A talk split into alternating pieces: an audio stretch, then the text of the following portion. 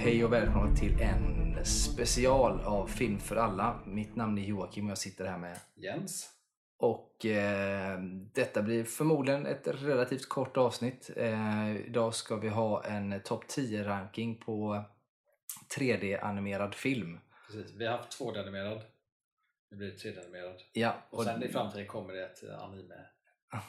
i framtiden kommer det en VR. Exakt. eh, film. Nej, men eh, det kommer. Och grejen är att jag har ju alltså jag har ju sett 3D också såklart, men jag är inte lika inkörd i det som du. Så den här gången så är det din lista och jag har ingen lista överhuvudtaget. Däremot så känner jag säkert till filmerna och kan prata om dem lite och eh, jag kanske kommer på någon film som jag tycker är bra under tiden också. Så att vi får se. Men vi behöver inte slösa massa tid utan vi hoppar direkt in på din eh, nummer 10 på 3D-animerad film. Eller vi kan börja så här. Hur har du tänkt när du gjort den här listan? Ehm, ja, jag har tänkt eh, en blandning av eh, liksom, hur bra filmen är i sin helhet eh, blandat med eh, nostalgi, typ. Ehm, lite hur jag, hur jag känner för filmerna, men också att jag har begränsat mig lite i att ehm, att, att jag har för det finns flera filmer som skulle kunna hamna på den här topp 10-listan som är Pixars filmer till exempel. Mm. För de har gjort väldigt, väldigt mycket som är väldigt bra med hög kvalitet. Men jag har liksom tvingat ner mig själv att jag får inte ta för många från Pixar för det blir bara en Pixar-lista. Så jag försöker liksom se ut över andra bolag också eh, i det. Eh, så att det inte bara blir... Och samma sak att jag har, det, det finns sådana tillfällen då det finns liksom eh, franchisefilmer till exempel, att det finns flera i listan och där kan det vara att att jag tycker typ att alla är bra ur en viss del men att jag då kanske har valt, antingen har jag gått och valt mest på vilket jag tycker känn, har jag mest känsla för eller så har jag gått och valt den jag tycker kanske har lite mer högre kvalitet i sitt berättande och så vidare så det är lite, lite olika så.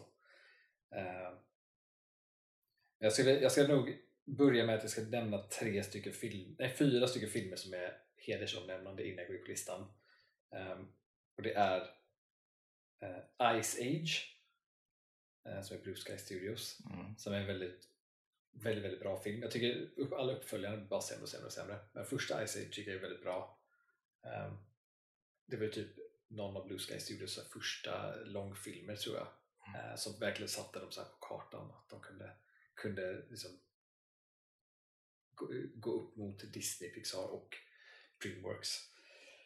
Sen så har jag en rätt ny film med också som är Super Mario Bros-filmen som jag tyckte var väldigt, väldigt bra.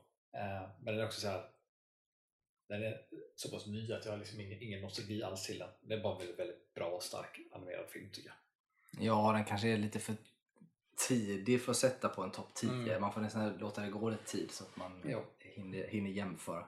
Och sen en annan... eh, För här är också lite så här... eh, Det är ju skillnad, det är lite flummigt här med Pixar och Disney. För att under ett visst tag så var ju Pixar, Pixar gör ju- gör ju 3D-animation. Disney gjorde ju traditionellt 2D men de började göra 3D-animation. Så de har ju några filmer som är Disney-animerat och det har de än idag. Typ Frozen till exempel är ju Disney medan till exempel Wall-E är Pixar men distribuerad av Disney. För Mm. Disney sen köpte upp Pixar och det blev en del av det men de gör fortfarande separata filmer. Mm.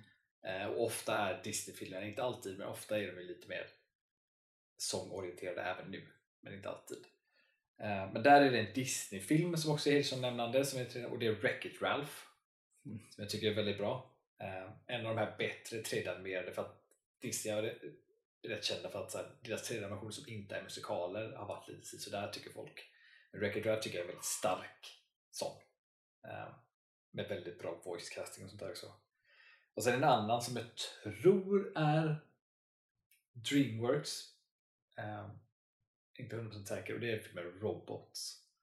Eh, Mm. som är, som är mycket nostalgi för mig. Det är en väldigt bra film men också nostalgi för att det är maskiner, robotar och allt sånt där som jag är kul. Eh, och där har jag för mig, Robin Williams har ju röst där. Robin Williams gör en röst i Och Ewan Robot. McGregor har röst i den också. Ja, precis. Så det är liksom bara några hedersomnämnden de hade. Eh, så nu går jag in på listan. Mm. Eh, och där är nummer 10. Det här är en rätt ny film som jag tycker är, känns som att den har liksom bortsetts lite och försvunnit i mängden. Eh, jag kommer inte riktigt ihåg vilket bolag som gör dem.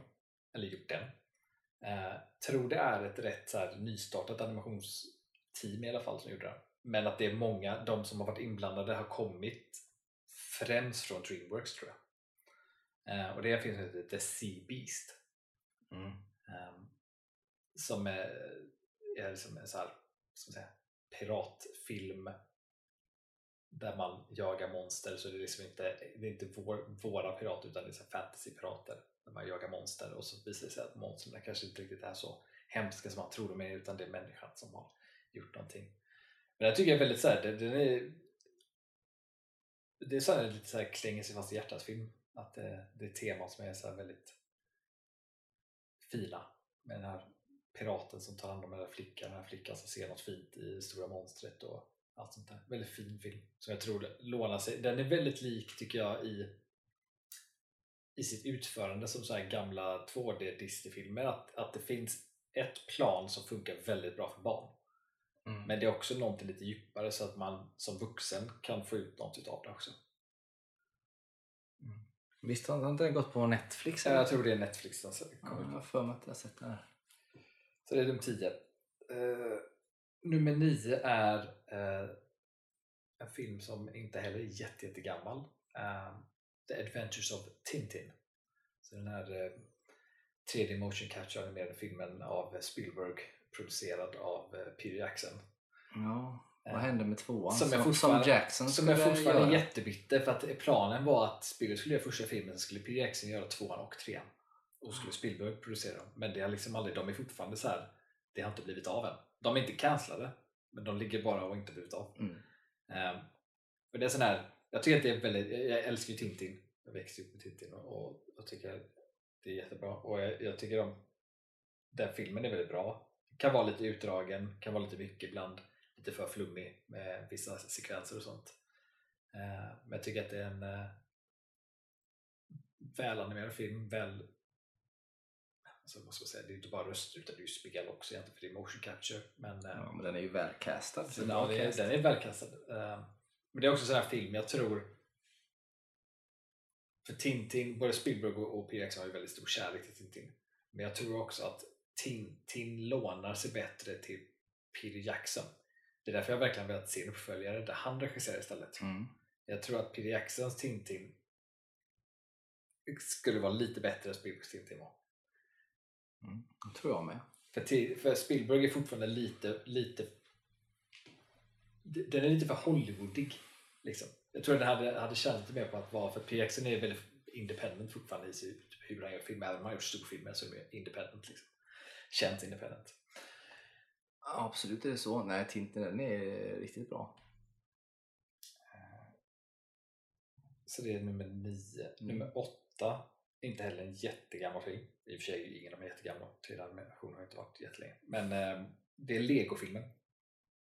Som jag tycker eh, är, är svinbra. På, på flera plan. Den är bra animerad och, och väldigt så här, nyskapande i sin animation. Eh, och, och väldigt så här, det är ju sådär, för ibland görs det sådana här filmer som liksom ändrar sättet man gör animation på. För Mm. den är ju stort, den är ju 3D-animerad men det är typ stop motion animerad i 3D. Just för att man ska få känslan av att det är Lego vi tittar på. Mm. Eh, och väldigt, väldigt underhållande, väldigt rolig. Också sån där film som jag tror är svinrolig för barn att se men också minst lika kul för Den är att ju se. jävligt rolig. Precis lite grann som om man ska prata om Super Mario som vi inte ska prata om. Som ändå har plan för både vuxna och barn i. För Lego-filmen vet jag när den kom. Och det är ju ändå ett hyfsat tag sedan. Men den vet ju att det var ju... Alltså den, det är ju en väldigt specifik typ av humor i, i Lego-filmer. Alltså den är ju, ja. det är ju liksom absurd humor. Ja. Och det är så här bryta fjärde väggen och det är mycket sånt i dem som, som gör dem väldigt bra. Så det är ju liksom tacksamma filmer på något sätt att göra, men underhållande. Och det Sen- finns verkligen det är vuxenhumor i också. Alltså. Ja. Sen har ju Lego-filmen eh, Will Ferrell med också och det är alltid plus. Ja, så kan Både det som vara. röst och som Ja, eh, så kan det vara. Sen har det gjorts alla de här som gjort efteråt med Lego, Lego som Batman och sånt där. De Ja. har ju fortsatt på samma spår, men Ja. originalet är ju ändå det bästa. Ja, nästa då, nummer sju då eller? Nummer sju är eh, då är det en, en Pixar-film som eh, är tror det då, tror att Disney hade köpt upp dem vid det här laget, men det var fortfarande som en Pixar-film. Eh, och det är Wall-E. Mm. Det är också så här teman som jag älskar. Här, maskiner, robotar.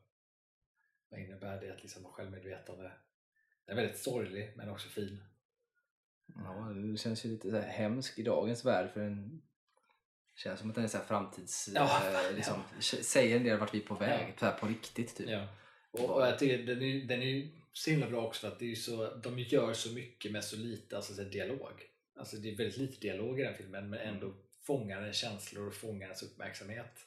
Jag tycker en av, en av de finaste scenerna och sekvenserna i hela filmen är ju när han och Eve är ute i rymden där och liksom åker runt med en liten eh, brandsläckare liksom, Mm. och bara observerar universum och typ ser varandra och hittar varandra. Typ. Mm. Um, ja, det är en jävligt fin film. Det är som Aladdin och prinsessan fast i rymden med roboten. Exakt. Ja, Jag håller med. Det är en, alltså, hade, jag gjort, hade jag haft en lista nu ehm, så hade Wall-E absolut varit med. Kan säga. Det är också en av mina favoriter. Den är väldigt fin. Ja, det är superfint. Så han riktigt drar hjärtsträngarna. Mm.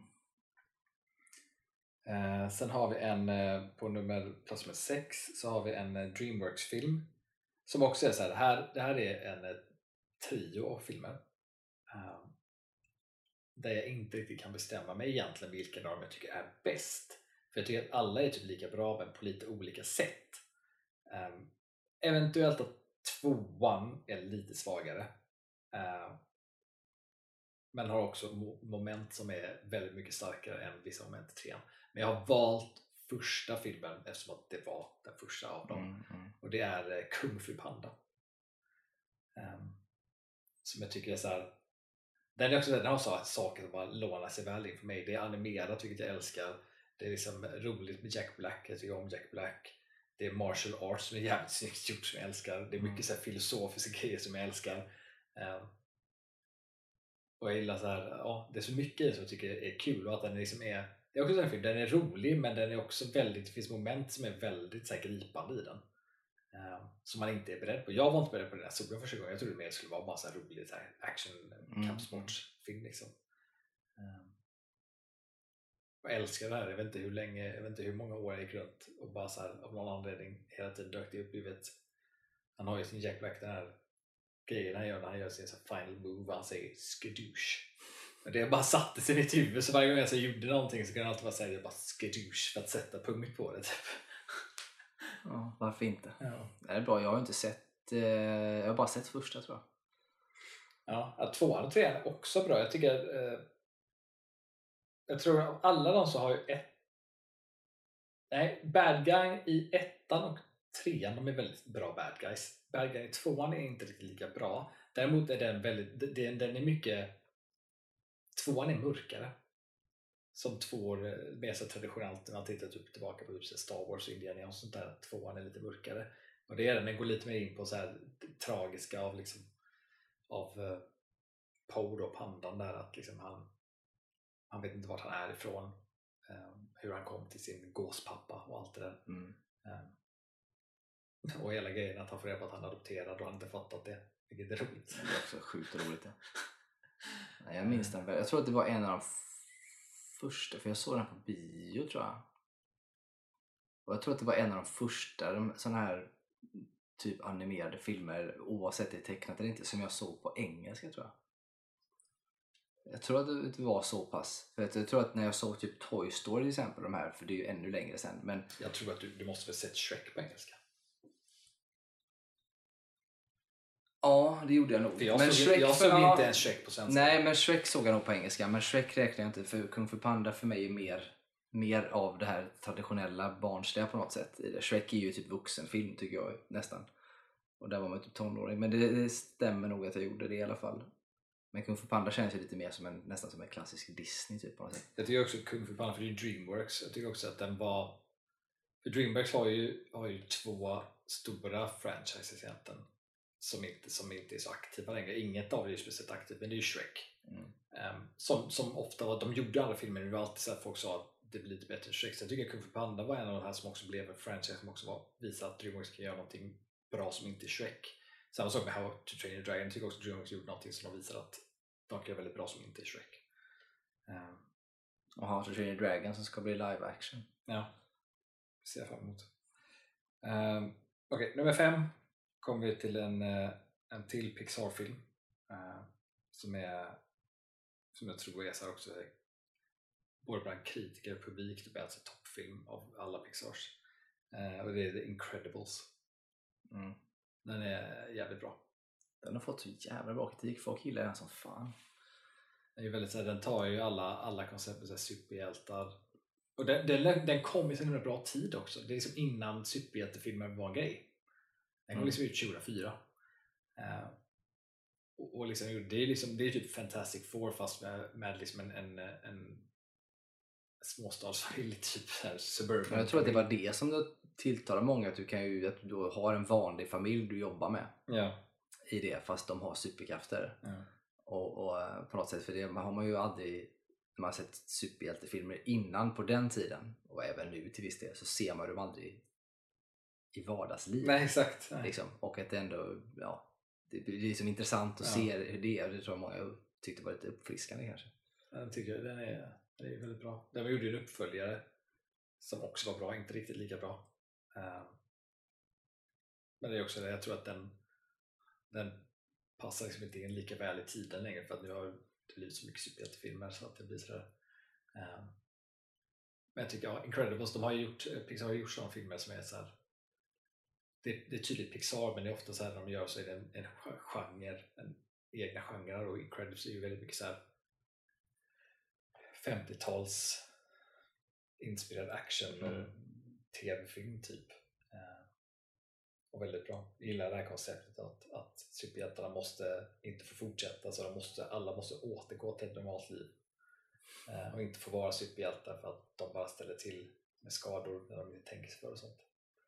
Eh, det finns ju typ en, en live action, det är inte Incredibles, men det finns ju en live action på typ liknande med Tim Allen.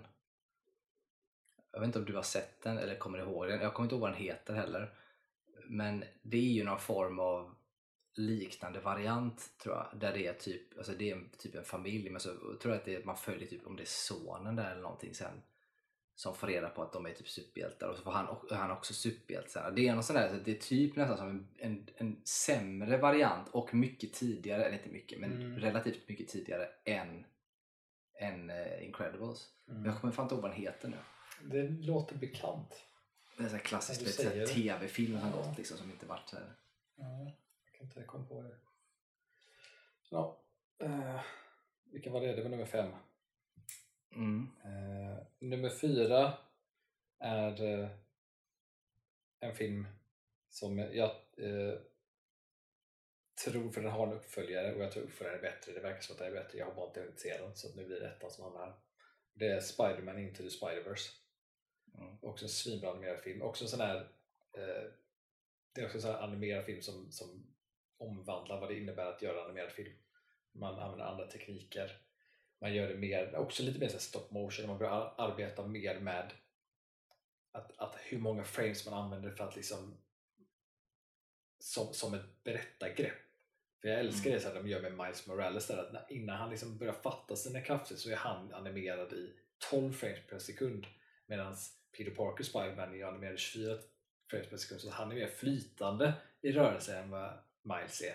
Att det är sådana saker och hela den här grejen att de tog in 2D-koncept med så hur, hur de kunde liksom, de målar ansiktsuttryck och sånt där. Det är mer 2D animerat tänk i animationen fast i 3D-animerat. De byggde verktyg som liknar 2D-animation mer än 3D-animation i, i sitt workflow. Mm. Ehm, och man ser ju att det är filmer som har liksom tagit, eh, tagit inspiration därifrån idag och liksom fattar att, att, att animation behöver inte bara se ut på ett visst sätt, en 3D-film, utan det kan faktiskt vara stilistiskt också. Och det ser man på den här filmen som kom ut nu, den här Teenage Mutant Ninja Turtles-filmen som kom Mm. ut. Också tagit så här en, helt annan stil än vad man är van vid att se. Som jag också tror kommer vara väldigt snyggt och väldigt bra. Mm. Nej, men jag håller med dig, jag gillar det också för att just att man tänker på det. För det gör man oftast inte när man tänker på film eller vad som helst. Men film är ju precis som musik, tavlor, fotografering, det är ju konst. Och många tänker inte att det blir bara underhållning. Men det här gör de i bästa av två världar. Där man faktiskt gör det som du säger med en annan stil, stilistiskt på något sätt. Och, och förhöjer känslan av det man vill göra. Så jag tycker också att den är svinbra. Jag har inte heller sett tvåan men jag vill gärna se tvåan.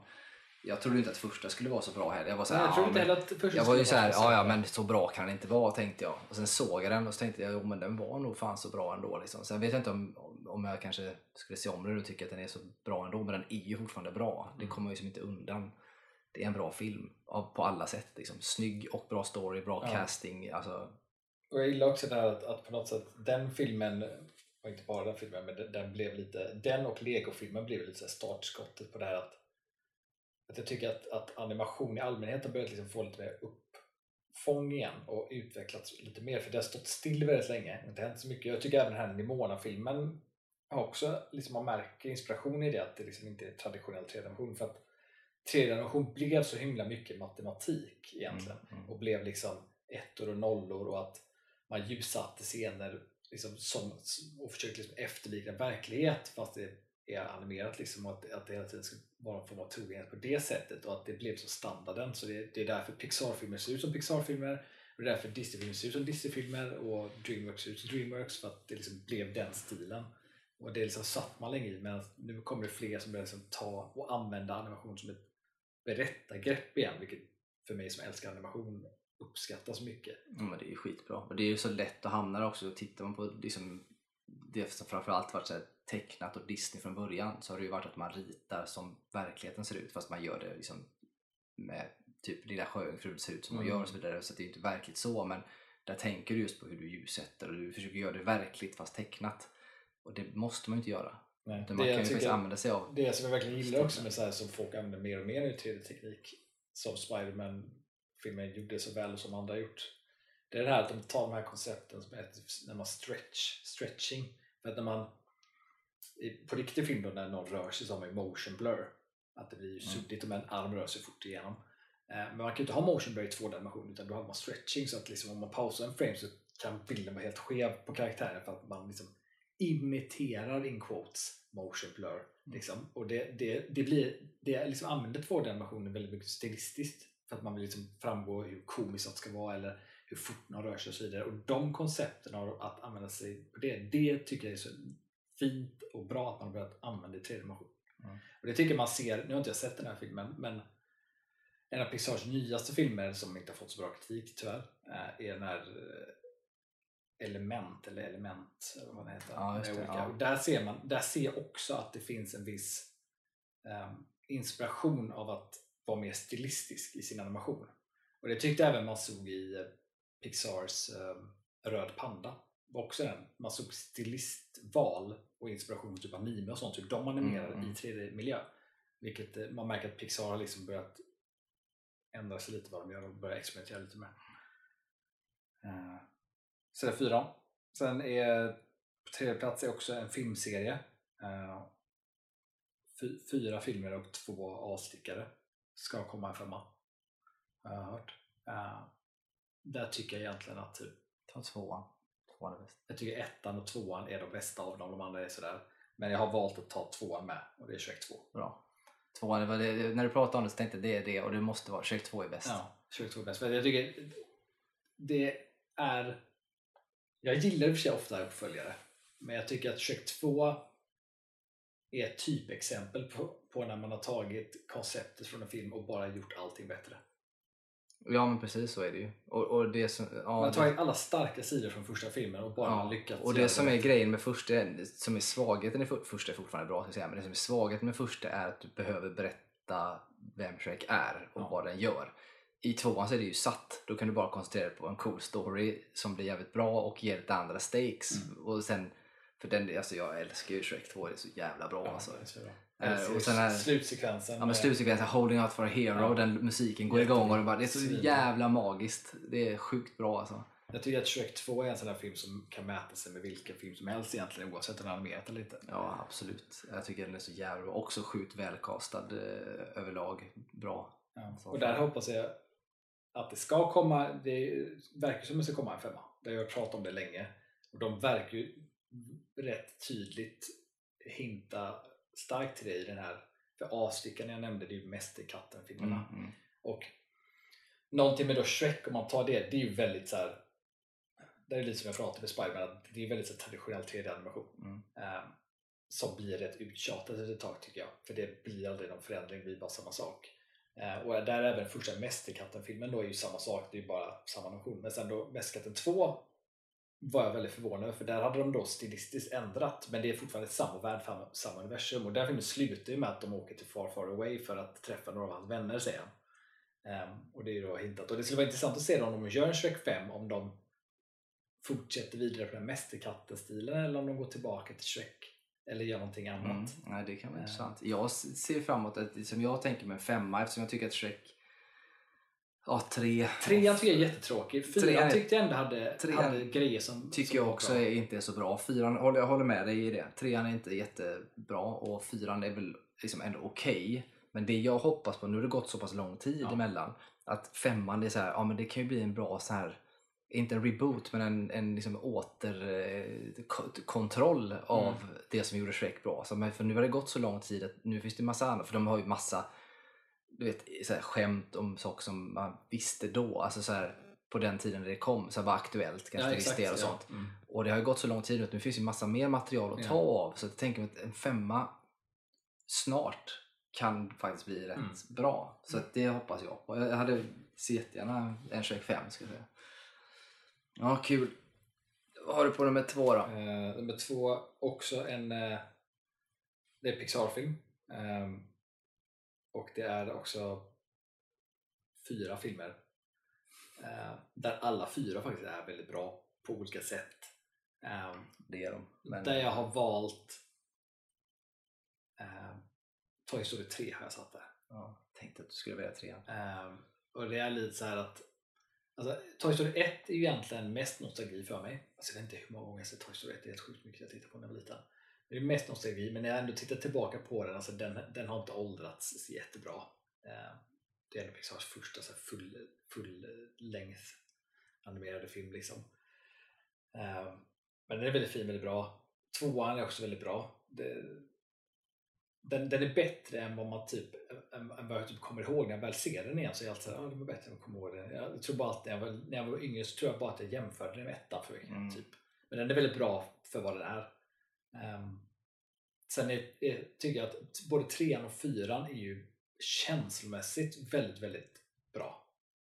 Jag tycker att de är väldigt fina båda två och, och har en väldigt så här fin utveckling och avrundning av olika karaktärer på olika sätt. Uh, det som gör att jag valde trean är främst för att trean har den bästa scenen i alla Toy Story-filmerna. Och det är när de kastas ner i den här eh, soptippen där och håller på och åker Ja, ner. Incinerator. Ja. Och den scenen, alltså när jag såg den första gången, fan vad jag satt, jag satt och grät så jävla mycket och jag var, så, jag var helt övertygad om att de kommer åka ner där. Jag bara var såhär, de kan ju inte dö. De Ja, kan ju inte åka man ner. är- man är på Och jag tycker, de, jag tycker de, det, det gör sig väldigt, dras ut på perfekt längd med hur de håller det och man verkligen så här, man är beredd, man liksom, man, på något sätt också film gott, man, man är beredd på att ta den smällen om det är så det, det blir liksom. Men så klarar de sig då och så hela med att de får gå vidare till en ny, ny flicka där istället för med Andy och sånt där. Så det, det slutar ju väldigt, väldigt fint. Eh, och när fyran skulle komma så var jag så här, varför kommer en fyra? För jag tyckte så att den har ju avrundat av det här så jävla Jag har inte väl. sett fyran ska jag Du har säga. inte sett fyran? Nej. Nej, för att de avrundade ju av trean så jävla väl. Så jag var såhär, varför ska man ta fyra? Så jag var ju liksom, gick in med, med, med liksom tanken att så här, det här kommer ju bara vara peng, cash grab. Liksom. Ju bara för att man vill. Det är ju en av anledningarna till att jag har sett fyran. Ja, exakt. För att jag tycker att trean var ett bra avslut. Ja. Men däremot fyran, alltså den, den är bra på ett annat sätt än vad, än vad trean är på något sätt. Och att fyran, alltså Men vad handlar fyran om? Alltså fyran är också så jävla snyggt animerad. Alltså den, den är vacker, fyran. Nej, Men den handlar, det som fyran gör så himla bra, det är att det trean gör är att den avrundar Andy-arket. Andy, Andy-arket och eh, vad det betyder liksom för en leksak att ha en ägare. Typ. Hela den här Mm, att, att mm. de kan leva vidare. Eh, sen är det lite, i fyran så handlar det om att man ska avrunda eh, och, och, och ta karaktärsutvecklingen av, av Woody till sin spets. Ehm, och det tycker jag att den gör så jävla väl. Och, Det är där Tim Allen inte fick... eh, nej, han är med i den timmen. Det är med? Buzz Lightyear. Är det filmen, Lightyear? Nej, okej. Mm. Men i fyran så handlar det om att då är det den här nya tjejen de är med som de slutar med i trean. Men så ska de ju bara på en resa då familjen. Men så blir det att hon gör ju sin egen leksak som är gjord av någon sån här spork och typ så här konstiga grejer. Ehm, och det är ju rösten, han som spelar uh, i Arrested Development som spelar uh, yngste sonen. Som är så här lite, ja, som alltid så besatt av sin mamma Arrested Development. Ja, jag kommer fan inte på vem det är. Han har i alla fall rösten till den här leksaken och han, han, han är ju så här, han, vet, han fattar ju inte ens att han är en leksak. Han tror att han är skräp så han försöker ju hela tiden slänga sig själv. Liksom. Och Woody tar ju ansvaret för den här, den här grejen. Då försöker, och det, det är ju det som gör att de liksom, eh, hamnar bort från familjen och hamnar på tivoli. Och på det här tivolit så eh, träffar de på, vilket är det som är synd i trean som jag tycker de gör så att de tar tillbaka henne. Det är hon eh, Bo Peep. Mm. Hon är med i fyran. Så det blir någon form av kärleksberättelse mellan Woody och henne. Och det här lite, de fortsätter det här temat från trean. Liksom, vad innebär det att vara en, en leksak? Alltså för någon. Vad innebär det för ett barn? Och i fyran så blir det liksom det här att Woodys ark blir det här att det handlar inte längre om att han ska vara han ska finnas för någon specifik utan han ska finnas för barn typ. Så han blir ju kvar där med henne på tivolit där det alltid kommer att vara barn. Så att det, det, det är väldigt fin avrundning och väldigt bitterljus för han tar ju väl, tar farväl av alla sina vänner som fortsätter då med eh, flickan, liksom, att de är kvar. Mm, och att Buzz liksom blir då att han tar ju liksom över rollen som Woody haft av den här ansvaret för familjen. Typ, och sådär. Väldigt, väldigt fin. Avsluta Woodys ark helt enkelt. Ja, och, och väldigt så här, mer personlig än vad de andra är. De andra är lite mer så ensemblefilmer med lite mer inriktning på, på Woody och Buzz ofta. Men här är väldigt mycket så här Woodys berättelse. Ja, just det. Han som uh, spelar honom heter ju Tony Hale. Ja. Uh, Forky Mm. heter fult. Men det var han jag tänkte när du sa det, Development. Det var han. Han är ju sjukt jobbig i den. Alltid. Ja men kul. Så det är tvåan. Ja, nu kommer vi in då. Kommer vi in stora, stora, nummer första. ett. Och här är också, det är en trilogi av filmer där jag tycker att alla filmerna är typ lika bra. I stort sett, om man tittar bara på dem sådär. Uh, det står främst mellan den andra och tredje. Ehm, jag kan typ inte bestämma mig över vilka jag tycker är bäst. Får du säga. Så att eh, på nummer ett hamnar jag tar, jag tar bara för att den avrundar allt och är liksom en mer avrundad av allting egentligen. Så jag, jag sätter How to Train Your Dragon 3 där.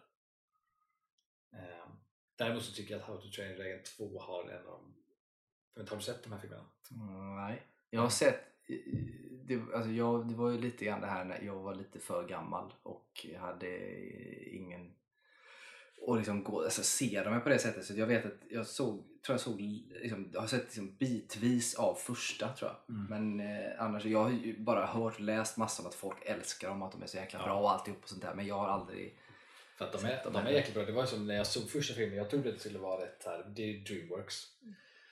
Jag trodde det skulle vara rätt så här, barninriktad film. Men jag märkte rätt fort i första filmen att den var väldigt vuxen. Väldigt stora vuxenteman. Och väldigt så här, det, är en fin berättelse med, med så här, återigen lite, lite likt då Sea Beast verkar man ju ha liksom tagit inspiration från, mm. från det här då att det är drakar som folk ser som fiender men så är det den här pojken då som, som liksom hittar den här draken och att de hittar varandra och allt det där. Och att de blir en symbios för att de måste flyga tillsammans för att de ska kunna flyga och allt det där. Ehm, Så det är en väldigt fin uppsättning och liksom ark av att så här förstå sin fiende och, och att man kanske inte är fiender. det är som den gamla filmen. filmen Dragonheart med Sean Connery Ja, och typ. Dennis Quaid. Ja. Eh, Som är för övrigt jävligt dålig. Men, eh, vet. men den, har sina, den har sina moment. Jag tyckte att, jag ska säga att Dragonheart tyckte jag var skitcool när jag var liten. Ja, jag men jag var jag, såg, det var inte så länge sedan jag såg, fan såg jag den för? De gick på typ TV och sådär helt oväntat. Men den är ju inte Den bra. har inte åldrats väl. Nej, den är inte bra alltså. Ja, förlåt, fortsätt. Uh, sen så kom tvåan ut och så var jag så här, eftersom jag gillar ettan så tvåan och jag tyckte tvåan, det är också av de här trilogin så är tvåan den mörkaste.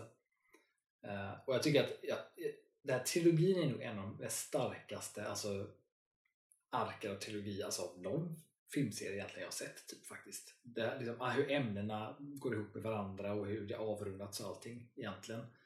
Uh, och att för varje film så är, är Hiccup då huvudkaraktären, han är lite äldre i varje film så att han liksom tonår i första, sen är han ungvuxen i andra, sen är liksom vuxen vuxen i tredje.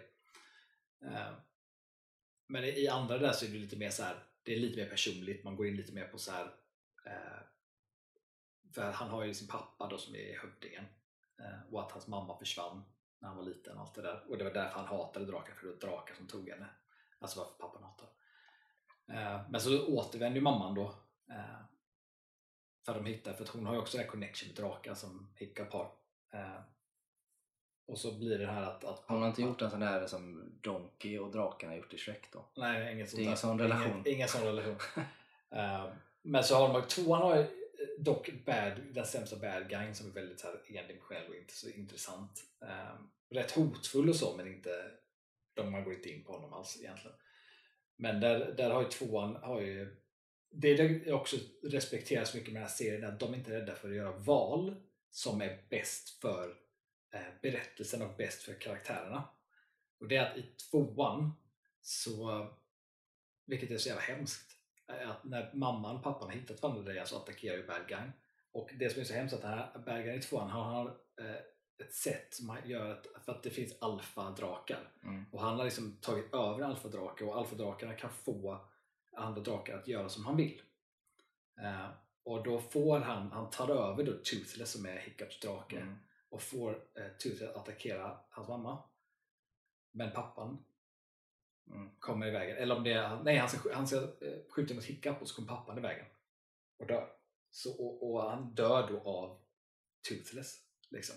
Och hela den scenen, jag är bara så här, när det hände så jag var inte beredd på Jag trodde inte att den här filmen skulle Ja, göra det är rätt mörkt alltså. Ja, Det är jag var så här, det är så mycket, och man märker hur Hiccup reagerar i det. Han, han, blir, ju- han blir ju arg på Toothless och vill inte se honom. Men han vet också att det, Toothless kunde inte hjälpa det. Så det är alla de här konfliktgrejerna i den och, och liksom hur det ska rundas av i den här filmen. Alltså, jag, jag bara satt där och bara, hur, de dödade hans pappa och med typ karaktär man älskar. Och att han ska liksom behöva, jag var bara så här, fan vad sjukt. Men sen har de ju också i den som också så då är så så bra, det är ju när, när då Toothless blir alfa i den filmen. Han liksom slår ut alfan som är gigantisk jävla drake. Toothless är ju liten men han är ju så här speciell. Så han blir ju alfa och det är så jävla mäktigt när han blir en alfa liksom. Ehm, men sen då trean blir på topp ett för att trean tar alla, all, all, all bagage från ettan och tvåan in i trean och där handlar det, då blir det också återigen mer, ännu mer personligt, vilket jag tycker är så intressant. Där är det ännu mer så här, vad är Hiccup och Toothless med varandra och vad är de utan varandra? Kan de alltid vara med varandra? Kan man leva med drakarna på det sätt som vi gör? Är de verkligen fria? Är Toothless fri? För att han kan ju knappt flyga utan Hiccup och sånt där. För att han skadade sin svans i första filmen. Uh, och så är det då, bad i den är en snubbe som uh, alltså är, samlar på typ drakhuvud och typ bara vill vara drakkung typ. Och att sådana som Toothless är, de typ finns inte kvar. De är jätterare. Men så dyker då upp en, en hona. Som är, så de, man kan typ säga att de två är de typ två sista. Och då blir det också återigen då att, att man ger Toothless ett kärleksintresse. Att han liksom ser, oj det finns annat utanför den här människobyn. Vad betyder jag för allt? Vad betyder jag för drakar? Speciellt med tanke på att han är alfa. Mm. Eh, så där är det mycket mer personligt att, att, mycket att Hiccup behöver acceptera att han kan inte ha kvar Toothless för sig själv. Toothless behöver leva sitt liv och, och ta hand om sina. Liksom. Så den slutar jättesorgset på det sättet att de tar farväl. Eh, och är verkligen bittergift på, det, på alla plan där. Och att Sofin över också att, att Hiccup då, han har blivit ny hövding och att han behöver ta det ansvaret. Så båda två blir som hövdingar Mm. på varsitt håll. Ehm, sen har de en sån här sista epilogscen i trean som jag tycker är så jävla fin. För att det finns ett ställe där drakarna gömmer sig och. För det är lite som att den försöker så här, koppla in att det skulle kunna vara verklighet, typ att så här, drakar försvinner. Så de är bara myter. Eh, för alla drakar försvinner in det här då, eh, ett, liksom ett vattenhål i havet Mm. som är end of the world, typ, där de bor under. Men så är Hiccup, så här, det är flera år senare, Hiccup är liksom äldre, han har skägg och ser asball ut. Liksom. Så åker han med sin eh, tjej och sina två eller tre barn dit. Och han åker ju dit bara att han vill se, lever han typ? Liksom, Mm. Är han ens här? Inte för att han kanske kan ta sig in där, men han åker dit då med sin båt. Och sen när de är där då så, är det, så ser man liksom Toothless på håll. Eh, och man vet ju inte alltid för att drakar är fortfarande inte alltid man kan lita på 100% liksom, om de kommer ihåg den eller inte. Och så när han först ser dem då så ser man att han ser båten och så närmar de sig och han, han ser ju annorlunda ut nu Mm. liksom. Och så är det den här spänningen att man ser Toothless liksom är, är på jakt liksom. Men så bara byter de över och han bara familjen är här liksom. Och så kommer Toothless eh, hona upp då och så visar det sig att Toothless har sina egna barn och så blir det så här lite fin avrundningsepolog av att de ändå lyckas se varandra en sista gång. Typ så här.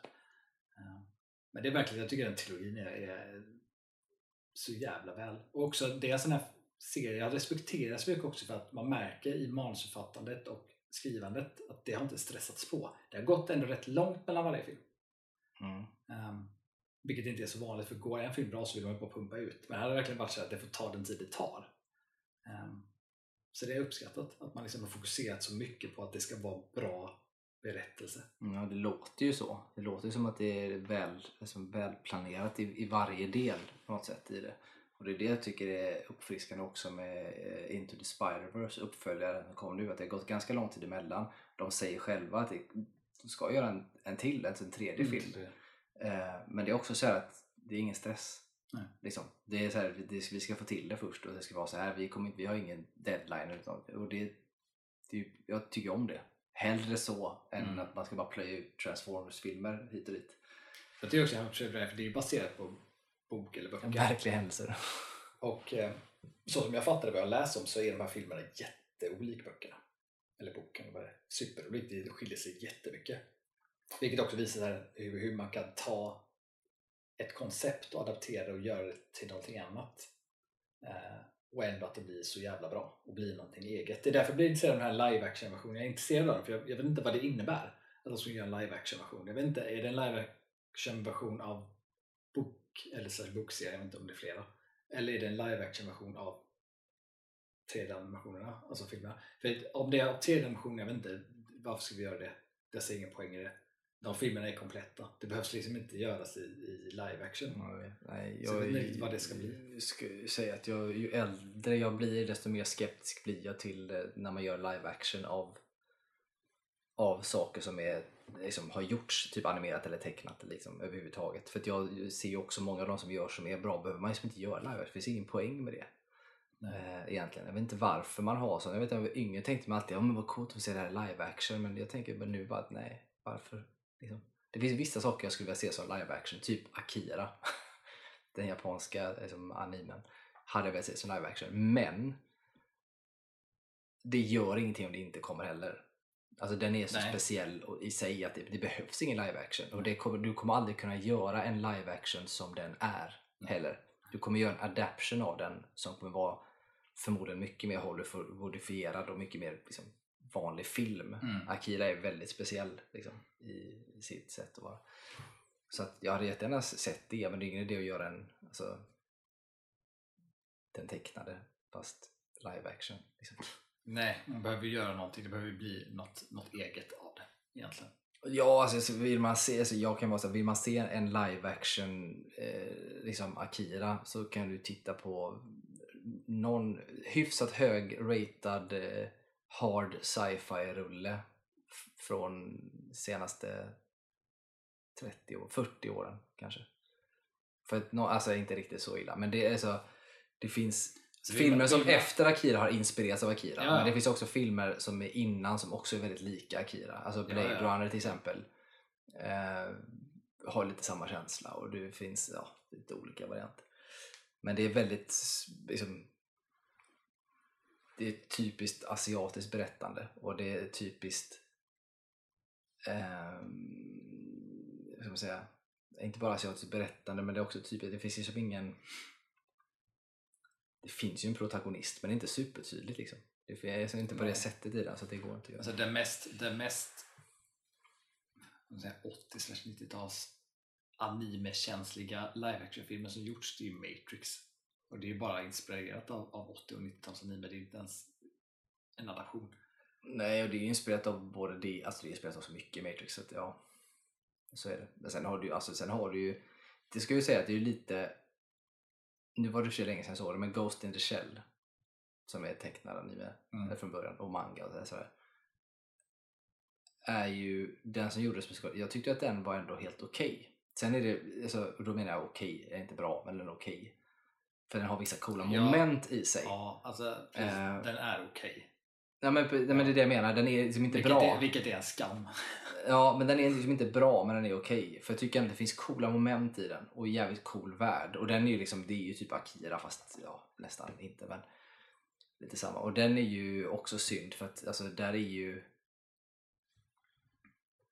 det, man hade, för att den skulle blivit bra så hade man behövt göra den ännu mer annorlunda i så fall. In, för nu försöker de göra en lik film, alltså den tecknade filmen. Ja. Fast de kan inte göra det. Nej, typ. Vilket gör att det blir någon sån där, du vet, superurvattnad Ja. variant av det istället. Och, och då, då är det för mig, för att jag tycker att den tecknade filmen fortfarande, den är så pass bra. Så att man hade inte behövt göra live action på den. Men ska du göra det, då är det ju bättre att du gör, du inspireras av det. Mm. Och gör så. Det är lite grann, nu har ju inte Christopher Nolan gjort animefilm, men det är som att han tar ju ändå saker från filmen Paprika till exempel, Mm. Paprika och sånt där och använder moment som inspireras från animefilm när han gör filmar i typ Inception. Ja. Eh, så kan du absolut göra. Ha sådana Hela, inspirationsbitar. hela Inception är ju paprika. Ja, så är det ju. Eh, Men den är ju, den är ju fortfarande så, den är ju så lös ändå, även om det finns väldigt mycket som visar också. Men den är fortfarande inget man tänker på. För den är liksom välgjord på det sättet. Så att det gäller att vara försiktig. Så här, Inception är så jävla bra. Så är det. Men det var allt för den här gången då, eller? Ja. Tänker jag. Så får vi se vad vår nästa special blir. Yes. Men det återkommer vi med. Så att, eh, ja, ni får väl helt enkelt lyssna nästa vecka så hörs vi då. Ha det så bra. Ha det fint.